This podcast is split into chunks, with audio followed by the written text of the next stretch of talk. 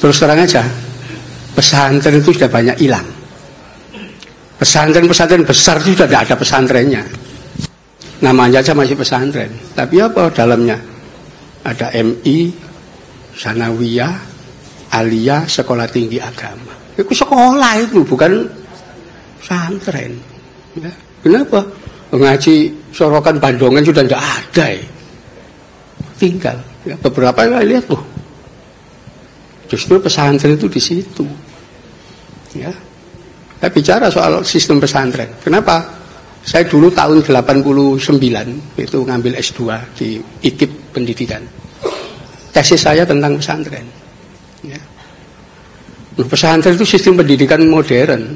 Kenapa? Ciri modern itu liberal, pragmatis. Itu ciri orang modern. Pesantren itu paling liberal. Kenapa? Nggak ada absensi kok. Ya. Sekolah oh belajar karepmu, nggak belajar karepmu. Ya.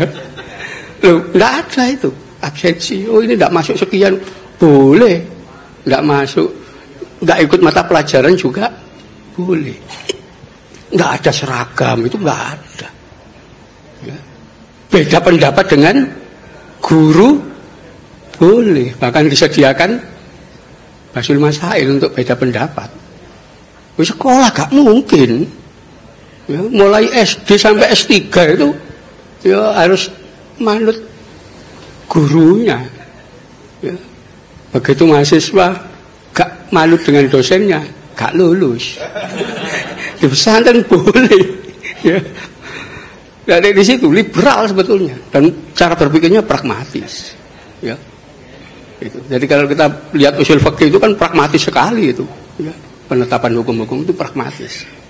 Gitu. Jadi ini orang yang tidak dipahami itu karena tidak paham sistem pendidikan. Kalau paham sistem pendidikan, orang akan mengetahui bahwa pesantren itu jauh lebih baik dibanding schooling system. Itu nanti kita bisa baca polemik kebudayaan, ya, di mana tahun seribu sembilan ratus tiga puluh enam Ki Hadjar Dewantara dan Dr Soetomo sudah menyatakan sistem pendidikan nasional yang cocok untuk bangsa Indonesia pesantren. Ternyata saat itu Belanda ketakutan. Loh, pesantren itu selalu berontak eh. Ya. Ya. Ini luar biasa ini kalau sampai jadi pendidikan nasional, nggak lama terusir. Ya. Disitulah oleh Belanda dimunculkan pegawainya dia yang dipercaya. Namanya Sutan Takdir Alisjahbana. Ya. Dia diangkat menjadi direktur Balai Pustaka, penerbitan percetakan terbesar milik pemerintah Belanda. Disitulah Sutan Takdir menulis tulisan-tulisan bahwa pesantren itu sekolah primitif, ya, yang menolak modernisme dan seterusnya. Di situ muncul D R pesantren itu tempatnya orang bodoh-bodoh, ya, primitif. Tidak maju menolak modern. Dokter Soetomo, sekolah itu justru nanti mencetak kuli, mencetak buruh. Ya, itu tulisan Dokter Soetomo. Setelah lulus sekolah, dengan modal ijazah, dia akan antri mencari kerja jadi buruh, jadi kuli. Oh, keras sekali tulisan Dokter Soetomo itu. Ya. Karena itu beliau itu, sekalipun dokter, tidak mau jadi dokternya pemerintah. Praktek sendiri ke masyarakat. Ya, luar biasa waktu itu. Terjadilah sampai Sanusi Pane ikut, ya, itu mencela juga pandangan Sutan Takdir. Tapi karena Dokter Soetomo mendadak meninggal, nggak tahu kenapa mendadak dalam usia muda meninggal, nggak berlanjut. Ya. Kenapa Ki Hadjar Dewantara sudah sangat tua? Ya. Akhirnya disitulah sampai membuat taman sisma macam-macam itu sebetulnya. Apa, menggabungkan antara pesantren dengan sekolah itu polemik kebudayaan nggak boleh kita lupakan, ya. Dan memang kalau kita waktu itu menerima konsep dari Dokter Soetomo dan apa Ki Hadjar Dewantara menerapkan pesantren sistem, ya, kita katakan sistem, ya, bukan lembaga, itu Indonesia pasti sudah maju. Kenapa? Karena pertama liberal, orang boleh berpikir beda pendapat dan seterusnya, dan kedua pragmatis. Sekolah enggak, pelajarannya dogmatik, doktriner. Bukan itu, makin lama orang sekolah di ya, lembaga namanya sekolah ini, dia makin menjadi the classman, manusia kelas. Kenapa? Loh, mulai taman kanak-kanak, S D, S M P, S M A, S satu, S dua, S tiga, belajarnya di dalam kelas, dia tidak tahu dunia luar. Ya, karena itu di doktrin ya, pengetahuannya sempit di dalam kelas itu. Ya, karena itu kalau kita lihat lulusan-lulusan paling tinggi di sekolah itu akan kelihatan. Oh, ini doktor ekonomi.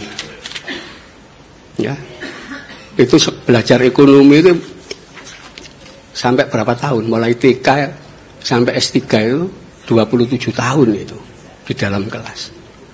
Karena itu ketika mereka diminta, bapak doktor yang pakar ekonomi bisa tidak menerapkan, mengaplikasikan pengetahuan ekonominya dalam dunia real? Nggak bisa, teori pintar ya. Kenapa? Fakta sejarah menunjukkan konglomerat sak dunia itu tidak ada yang doktor ekonomi. Oh iya, S D gak lulus, S D, ya, S M P, orang-orang itu. Ya, sampai kemarin itu istrinya Bill Gates, Bill Gates itu drop out, ya. Belum pernah. Nanti silakan dibuka aja. Ada nggak dokter ekonomi yang jadi konglomerat? Nggak ada. Begitu juga pakar ilmu politik, ya. Belum ada dokter ilmu politik jadi presiden di satu negara. Ya. Loh, faktanya begitu. Amerika itu goro gede kurangnya apa? Mana pernah dipimpin dokter ilmu politik? Nggak ada. Di Rusia, Jerman, Perancis, semua orang pendidikan rendah-rendah semua. Kenapa? Orang yang tahu dunia real, bukan di dalam kelas. Ya, nanti di dalam semuanya akan kelihatan itu. Ya, jadi kalau pesantren kan enggak, ya realitas masyarakat. Kenapa? Tidak menggantungkan diri pada ijazah. Uang ijazah sekolah nggak laku, ya. Untuk daftar tentara juga nggak boleh, daftar polisi juga, apa sih pesantren, nggak dianggap. Ya. Tapi itu fakta. Ya. Bahkan kalau kita mau buka sejarah, bagaimana kaum sarungan yang dianggap primitif itu, ya, dalam sejarah kita. Yang melahirkan T N I itu orang-orang dari pesantren mayoritas, ya. Itu itu fakta, ya. Saya nulis buku judulnya Fatwa dan Resolusi Jihad, ya. Sekarang masih protes, proses. Saya nggak ngerti kenapa terlambat, padahal sudah selesai Desember dua ribu enam belas kemarin. Sampai sekarang ini nunggu kata pengantar aja belum selesai. Ya, harusnya sudah dibaca semua orang, ya, bahwa yang melahirkan negara ini itu adalah golongan dari pesantren, termasuk yang membidani lahirnya T N I. Anda bisa bayangkan T K R ketika dibentuk, ya, lima Oktober seribu sembilan ratus empat puluh lima, tanggal sepuluh Oktober sudah diumumkan, ya. T K R itu memiliki sepuluh divisi, ya. sepuluh divisi, satu divisi isinya sepuluh ribu pasukan, ya, itu terdiri dari empat sampai lima brigade. Divisi pertama jelas ditulis di situ, dipimpin oleh Kolonel Kiai Haji Samun. Ada Kiai Hajinya di situ, ya. Silakan data ini dilihat di Pusat Sejarah A B R I. Loh, ada, ya. Itu divisi kedua Kolonel Kiai Haji eh, siapa? Cikartawinata. Ada Kiai Hajinya, diilangi, ya. Komandan Resimen tujuh belas Letnan Kolonel eh, Iskandar Idris. Itu ada semua, ya. Komandan-komandan batalion itu gelarnya kiai-kiai semua, ya. Di Malang itu Kiai Iskandar Sulaiman, mayor, ya. Kiai Abdul Manan Wijaya, ya. Sampai pahlawan di Malang itu ada namanya Hamid Rusdi. Itu ketua Ansor Malang dulu, ya, yang meninggal dalam pertempuran dan jadi pahlawan. Ya. Ini kenapa hilang dari sejarah gitu loh. Ya, itu saya ungkap semua di buku Fatwa dan Resolusi Jihad. Ya, bahwa T N I itu salah satu yang membidani adalah dari golongan kaum sarungan dari pesantren. Ya, saya kira itu ya. Assalamualaikum warahmatullahi wabarakatuh. Waalaikumsalam warahmatullahi wabarakatuh.